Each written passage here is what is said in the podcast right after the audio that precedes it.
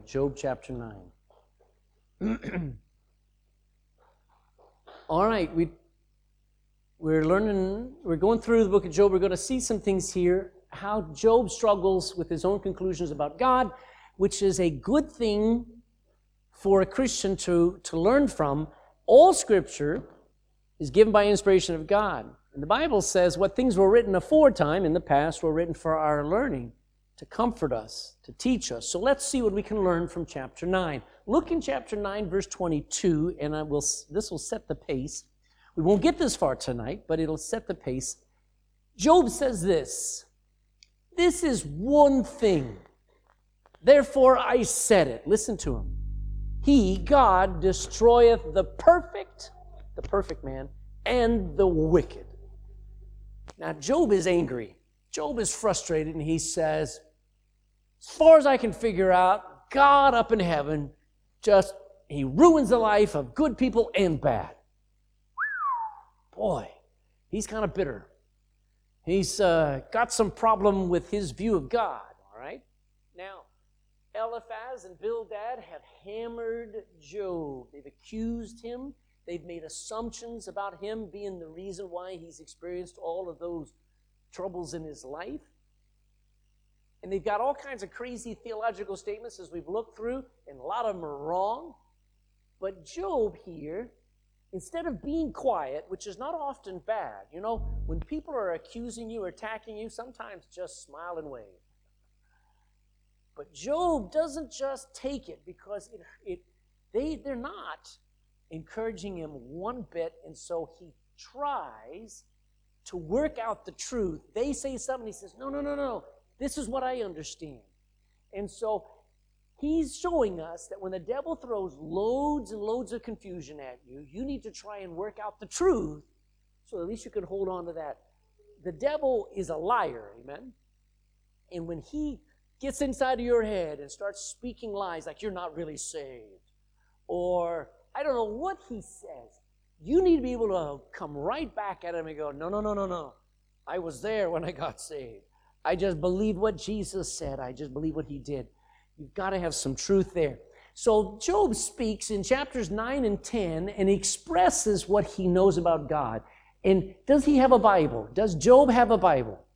No. Does he? I don't know if he has a single page of the Bible. Genesis had not been written. That's going to be 600 years later under Moses.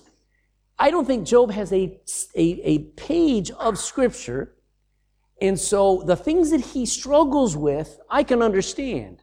He's, he's about 600 years after the flood, maybe 550 years after the flood. So there's a lot of oral truth being passed on.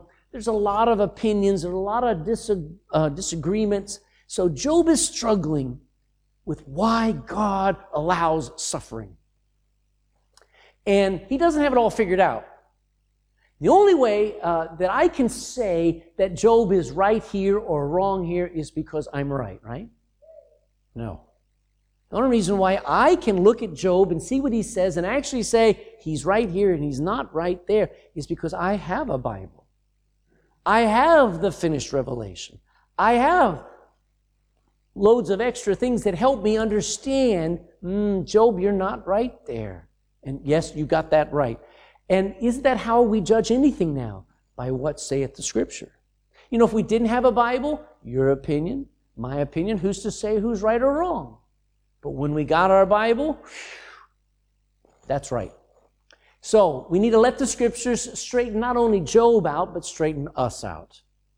I mean, I don't sit in judgment of Job. I'm not trying to find all his faults. I'm actually putting myself in his shoes and going, Lord, help me to make sure that what is true, that I understand what is true according to the Bible, not according to my own understanding. So, Job asks in three verses, he asks an important, a very valuable, very uh, important question. He says, How can anyone be right with God? Let's read chapter 9, verse 1. Then Job answered and said, Now he's answering back to Bildad, and he answered and said, I know it is so of a truth. It is truly true but how should a man be just with God? If he will contend with him, if I will argue with him, if I will debate with God, I'm sorry, if God will contend with me, put it back there, the man who's arguing with God cannot answer God back one of a thousand points. That's what he's saying. He said, if I got into an argument with God and he started questioning, cross examining me, I couldn't answer any of his questions. I could maybe answer one of his thousand questions. So here's Job, and he asks a very good question. What's the question? How can anyone be just with God? Now, I have actually, when I went through the book of Job, I found 20 impossibly asked questions, questions that have no answer unless God answers it. This is one of them. He says, he asked a question and he said, how, how is it even possible that anyone can be right with God? Socrates and Plato, I didn't know this, but Socrates and Plato threw the hard questions at each other. And guess what? They threw this question at each other. They asked, if there is a God, how could a God forgive sin? Because if you forgive sin, you must love the sin. That's what they determined. For me to look at you and say that is wrong, but I forgive you, it means that you must be sinful too, because you're forgiving them of something that you love now. And they're arguing back and forth. And if that's true, then that deity would no longer be a deity for him to love a sin. So they were constantly enjoying this question. Isaiah 64. Leave Job for a minute. Go to Isaiah 64. Let's see if I can get somebody to read this for me. I'm going to ask. Let's see. I'll start back on Nathan. Nathan, if you will read Isaiah 64, verse 6.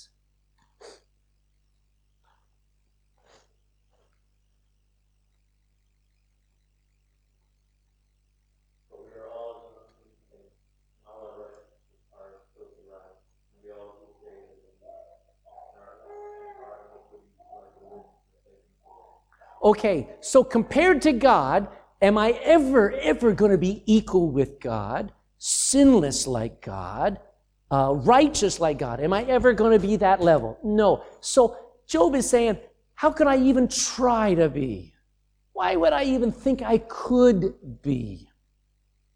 Now, he has no answer, which is a shame. Do you know there are people right now walking the streets? They go to church sometimes a lot and they have questions and they never get the answers. Wouldn't that be a shame? That you have an answer for that coworker or for that student or for that neighbor and you just won't engage them.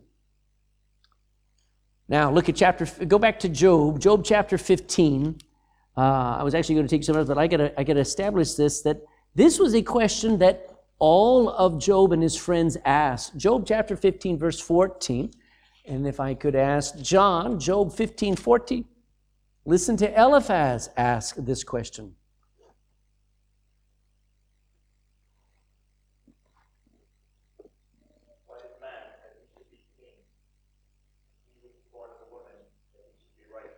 Well, he says, What is a man that he should ever be righteous without sin? Bildad asks this as well, Job 25 and verse 4. Let's see, uh, Miss Amanda, would you mind reading Job chapter 25, verses 4, 5, and 6?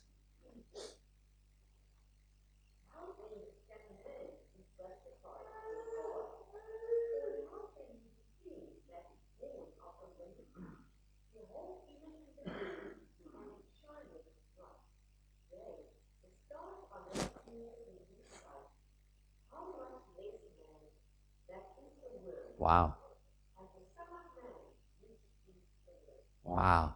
So he says, I mean, it's just, a, how can a man be justified with God? God is so holy. How can we be right with him? That's not the end. Go to Psalm 130. Marcus, Psalm 130, verse 3. Next book after Job, Psalm 130 and verse 3.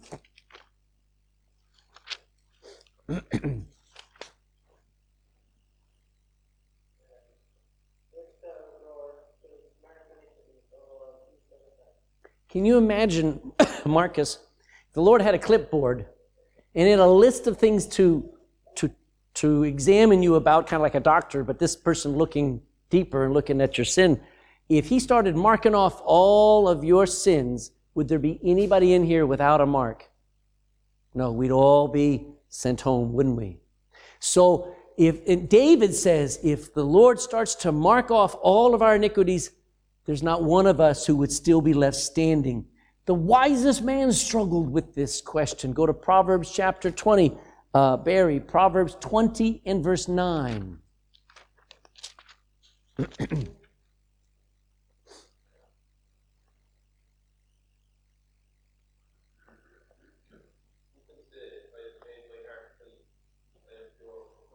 Wow. The, the, the, here's Solomon saying, I've never met anybody who said, I made up for all my sins. I made my heart clean. He's never seen that. I need you to also go to Ecclesiastes, the next book, Ecclesiastes chapter 7 and verse 20.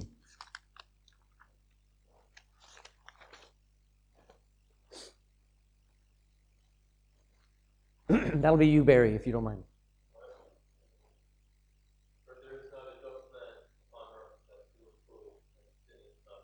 So there are, there are just men, there are good men, there are godly men who are going around and technically they are right with God, but every time they're doing something right, they still are sinning. So it seems to always fail. And the wisest man of all time says these.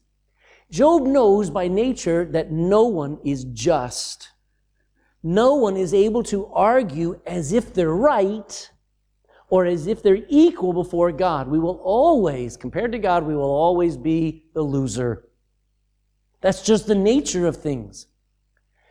And he says, if I were to argue my side in a disagreement with God, and he cross examines me and gives me a thousand questions, I won't be able to answer but maybe one of them. So, what does, what does Job understand about the holiness of God? It is absolute. What does he understand about the depravity of man? It's at the bottom. No matter how good our righteousness still are only what? Filthy rags. Okay. So what's the answer? The question is, is it possible for anyone to be ever right with God? Yes or no? Come on. Yes, or else you wouldn't be here tonight. Amen. You wouldn't be saved. Let's go to Luke chapter 18. Luke chapter 18. And you mean if you would read Luke 18, verse 13 and 14. Luke 18, 13 and 14.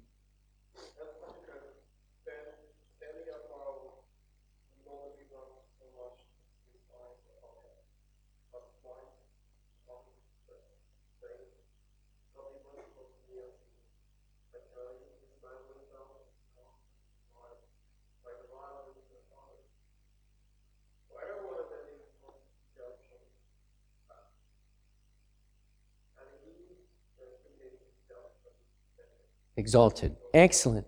So here's the, the publican, Pharisee standing over there, constantly just enamored with himself, in love with himself. I'm so good.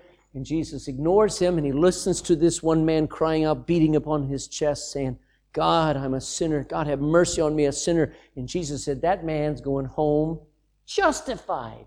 He is made right with God. Genesis chapter 15, don't go there it says, And Abraham believed the Lord, and God counted it to him for righteousness. Just by faith in what God said made him righteous. Go to Acts, Acts 13. Acts 13. You're now understanding the value of the gospel. What is the gospel all about? Making men right with God. The gospel is you can be made just made righteous, made forgiven in the sight of God. Acts 13 39, let me just read these things for, for time. And by him, by Jesus, all that believe are, what's the next word? They're justified from all things from which he could not be justified by the law of Moses. So if I, if I lie, can I do the law now and make up for that lie? No. The law will only convict me and make me guilty. And no doing of the law can make you justified. But what makes you justified? It's not a what, it's a who, isn't it? By Him. Show you another one. Go to Romans chapter 3. Romans chapter 3. probably the greatest chapter on the contrast between my sin and Christ's uh, redemption, his forgiveness. Romans chapter 3, verse 20. Therefore, by the deeds of the law, there shall no flesh be justified in his sight, for, for by the law is only the knowledge of sin. The law tells me what is right or wrong. Down to verse 24. Being, well, verse 23, for all have sinned and come short of the glory of God, being justified freely by his grace through the redemption that is in Christ Jesus. Verse 26, to declare, I say, at this time, whose righteousness? Yours? His righteousness. This is what I preach His righteousness, that Jesus might be both just, He might be perfect, and He is the justifier of him which believeth in Jesus. Chapter 5. Chapter 5, verse 1. Therefore, being justified. I think Paul feels like he has to answer Job's questions, Bildad's questions, Eliphaz's questions, um, uh, Solomon's question, um, uh, David's question. And he says, I got to answer them all. Chapter 5, verse 1 Therefore, being justified by faith. Isn't that wonderful? We now have peace with God through our Lord Jesus Christ. Go back to verse chapter 4, verse 25, just a few, just one verse back. Who has delivered, who was delivered for our offenses he was delivered to the cross for all our sins, and he, he was raised again for our justification. So, how does somebody get made right with God? By believing on the righteousness of Jesus Christ. It's pretty awesome. So, Job knows that no one is just. He could look around and says, That's a perfect man. That's a sinless man. That's a righteous man. No, everyone had to be made righteous nobody could make themselves righteous. So, we've, I've answered what's the answer. Um, and he says something back there in Job. Let's try to get to this thing. Job, chapter 9.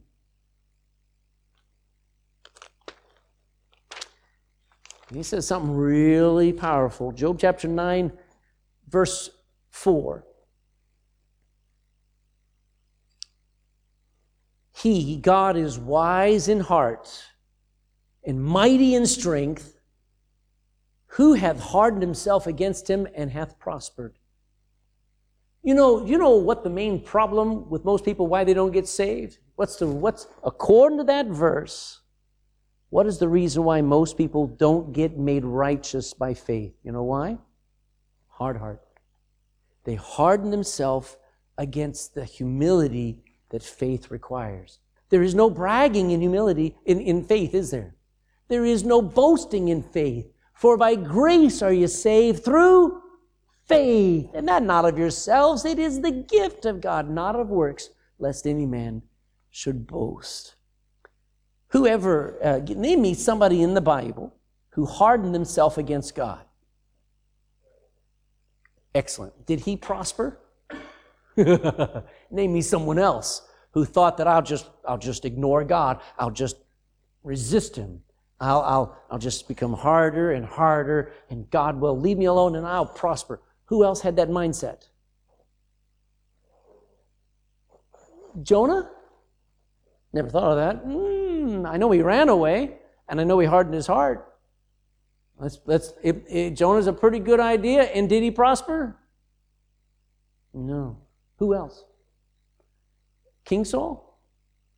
I would say that's a good idea. I hadn't thought of some of these. King Saul ignored God's command about what he was supposed to do, and he did not prosper. How about Lucifer? Oh, Lucifer says, I'll be like the Most High. I'll get the worship that I deserve. I'll set my throne above all the stars. And the Lord says, You will not. And down he came. And, and there's one thing true about the devil he's the most miserable creature there is. There's one other guy I thought of, and that was a guy named Cain.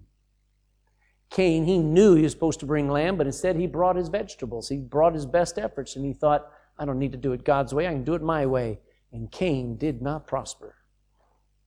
So when Job says that, it is profound. What is the one thing that Christians need to cultivate, need to constantly make sure they keep? Their hearts soft. And that is priority, folks. As much as Bible knowledge as we need, God's more interested in our heart, isn't He? He doesn't care that you're a Bible scholar. He cares that when He speaks, you go, Yes, Lord. You're right. All right, I'm going to say some things here. Look in verse 5. I want to get to a few things here and stop. Verse 5, he, he actually describes what only God can do. Job's got some things figured out. And you know, he's actually speaking from the scientific method. He actually is speaking about what is obviously provable. First of all, he says, God, which removeth the mountains, and they know not. They're not aware of it. You can't explain it. Which overturneth them in his anger, can overturn a mountain. He goes on, he says, which shaketh the earth out of her place, and the pillars thereof tremble. Which commandeth the sun, and it riseth not, sealeth up the stars which alone spreadeth out the heavens and treadeth upon the waves of the sea. I think this is really cute. He says, which maketh Arcturus, Orion, and the Pleiades, and the chambers of the south, which doeth all these great things past finding out, past figuring out, yea, and wonders without number. Just stop there. Let's look at the things that he describes. He says, first of all, God can move and remove a mountain. Can you? I know they try to use dynamite. I know they try to use uh, they've drilled through mountains, things like this. But only God can up, actually pick up a mountain and move it somewhere. Uh, aren't you glad that Jesus invites you to pray and ask God to move a mountain for you? If God can do that, maybe it's okay to ask Him to do the impossible. I think that's cute. Um, secondly, he says God shakes the earth with massive earthquakes down to its pillars. Uh, it to if you if you know anything about energy, all right, to move Earth, they actually calculate how much energy it takes to have an earthquake of four or five on the on the Richter scale, six or seven. It is an incredible amount of energy. And for Job to say, God shakes the entire earth. Now, I want to, I want to give you an assumption Job's about 500 to 600 years after the flood. And all of the continents were rearranged and moved under the water while Job, sorry, Job, sorry, Noah, Noah's up in the ark on, on top of the water. Under the water, God's rearranging all of the continents. Incredible shifting of the tectonic plates.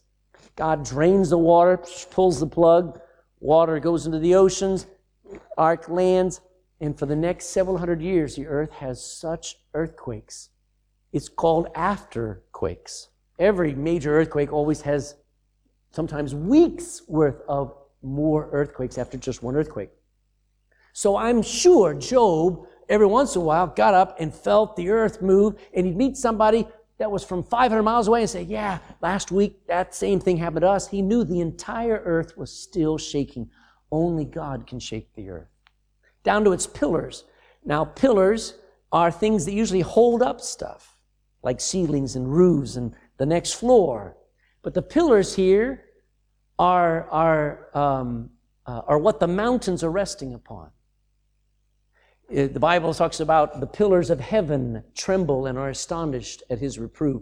So the thing, there are things that are unseen that are holding everything together. It's called gravity. It's called mass, the laws of motions and physics.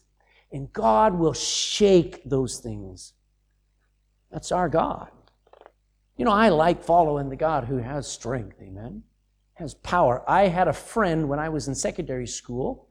I had a bully in my primary education named Clifford, but I had a friend in when I was uh, about 14 years old, and I don't remember his name now, but he was twice my size. You have to understand, that was easy. Most everybody was twice my size, okay? But I picked a friend because of how, how big he was, and we just got along like a house on fire because I needed a friend who would stick up for me. I've got a better friend now. Much when the devil shows up, I call on my Heavenly Father. He says, secondly, he can command the sun not to rise, and the sun obeys. You know, only God could do that to stop the sun from rising, to stop the stars from shining. You know what? I think this is the scripture that Joshua said, you know what? If God can stop the sun and the, uh, the stars from, from shining, maybe he could stop them from moving. And he, in, in Joshua chapter 10, he told the sun to stop and the moon to stop so he could finish the fight. That's just when you believe that God can do anything, you'll start asking him to do anything. Amen. When that sinks in, you'll change your prayer life. Now, God thankfully is not going to do everything you ask. Can you imagine if He did? What if God just made, say, God, make it rain today. God, don't make it rain. You, you, it would be very confusing and it would be really a nightmare. But God can do the impossible. He said, fourthly, he spreads out this vast expanse called heaven. Look there in verse 8. Let me read it. He alone spreadeth out the heavens. What does that mean? He stretches it out. It's an ongoing expansion. It's an ongoing stretching out of space. And you know what they discovered about 80 years ago? All these galaxies and stars, they're not all moving at the same speed. They're all spreading out. Everything is stretching out further and further. You know what that means? It all had a beginning. And one of the hardest things for all evolutionists to finally agree on is that this universe had a beginning. Well, I knew about the beginning a long time ago. They had to shove it way back 15 billion years ago. I found out it's only about 6,000 years ago. But there was a beginning, and everything's been spreading out ever since. He stretches out. It goes on. Isaiah 44 says, Thus saith the Lord thy Redeemer, he that formed thee from the womb. I am the Lord that maketh all things that stretches forth the heavens alone, that spreads abroad the earth by myself. I keep things growing and moving. So, he's spreading out this universe. He goes on he says, I am even making new stars and constellations. He lists some of them. I grew up with these. I know where Arcturus is. Arcturus is a red star. It's a part of the constellation called Virgo at the end of another constellation called Ursa Major the Big Dipper. And Arcturus is a red giant, and God said, I made that. Then he goes on, he says, I made uh, Orion, and Orion has a place called the Orion Nebula where there are new stars being formed. The Pleiades is a, I wish I could show you a picture. I should have put this up. The Pleiades are one of the most beautiful star clusters you could look at through a small telescope or through binoculars. They're just brilliant blue blue white stars, and they're in the midst of a cloud, and there are new stars being formed there. And God says it right there. He says, where did I leave off there? Verse 9, which maketh, he makes Arcturus, Orion, Pleiades, and all the chambers of the south, all of the chambers being all the places where stars are in the southern hemisphere. That's what God does. He also constantly does great wonders and miracles. Verse 10, he says, he, which doeth great things past finding out, yea, and wonders without number. Lo, he goeth by me. He's done doing all this, and I see him not. I, he does it, but I don't see him. He passes on also, but I perceive him not. Behold, he taketh away, and who can hinder him? So he ends on a sour note. He says, He's doing all these wonderful things, and then he takes stuff away. And who can stop him? Who will say unto God, What are you doing? Because that's what he wants to ask God. Why did you take my children away? Why did you take my health away? Why did you ruin me? If you're doing all of these things, why did this happen? So, so far, Job has a great grasp, a grasp of observable truth. It's called science. But science cannot fix the problem of human suffering. So we got to stop here. And I wanted to get down to this point because Job still got his questions. You know, you can understand how things work. I can look at a car and I can understand there's a combustible engine inside there. The petrol, the diesel goes this way, spark plugs, glow plugs, da da da da da. But then I can look at a baby suffering in the hospital in a breathing apparatus and I wonder why. Just because I can understand some things doesn't mean I understand all. In Job struggling with suffering. So let me finish with these questions. Number one, how can anyone be right with God?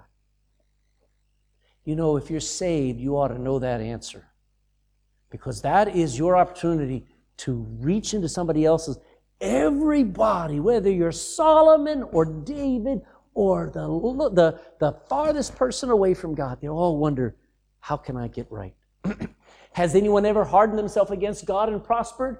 Oh yeah, I've learned. I've listened to um, uh, I've listened to people like John Lennon. I listened to John Lennon stand up there saying we're more more popular than Jesus Christ, and within a year he was dead. You you hear that woman. Uh, what's her name? Uh, who wrote uh, Harry Potter and all this stuff? And she said, "My books are more read than the Bible." What a shame. She's a miserable woman. She argues with everybody. She's not a happy woman. She gets on an interview and she walks out. She can't handle anything. She's not prospering, folks. She may be so arrogant, thinking she doesn't need God or Jesus Christ, but she ain't a happy woman. She cannot prosper. She may have money coming out of the wazoo. But until she gets born again, she will never prosper. What do you need done that cannot be done? That's the call to prayer. If God can do all of those things, you can ask Him for anything. You say, I don't know if I could ask God. You can ask God for anything, and He can do it. You're going to ask in His will, but you cannot doubt that He can do it. I'm glad for the book of Job. I really am. Because it answers what we can do when the devil hammers us with all the accusations and the assumptions about the troubles in your life. When he just racks your head and when he ruins your day, you need to be able to respond with the truth. And so when the, when, when the Lord allows the devil to bring you through a dark time of what seems like a defeat, be like Job and say, All right, Lord, I, am going to I'm, I'm gonna go ahead and ask for the impossible. I'm going to go ahead and struggle and make sure I believe the truth because the truth will get me through. One warning don't think you'll ever have it all figured out. Job's looking for answers. Believe me, God doesn't answer all of them, He doesn't hardly answer any of them. But at least Job knew who to ask. Amen? Let's bow in prayer. Father, once again, we approach the book of Job, and as usual, we hit a wall. We hit a wall where there's some things that, that he couldn't understand, and neither can we. And we have to learn to trust. And it hurts. It's very hard to trust when we're hurting. So, Lord, I pray as we work through these arguments, these debates, things that you recorded in Scripture for us, as we work through, we would learn. You do marvelous things. Sometimes you do hard things. But you are wise. You know what you're doing. I can't stop you, but I can trust you. Lord, help me to always only trust my Heavenly Father, my loving Heavenly Father, that only doeth good. You will only work everything out for good. Help me to trust you. Job didn't have a Romans 8 28 that we can know that all things work together for good. But I do, and so I need to, I need to believe it. In Jesus' name, amen.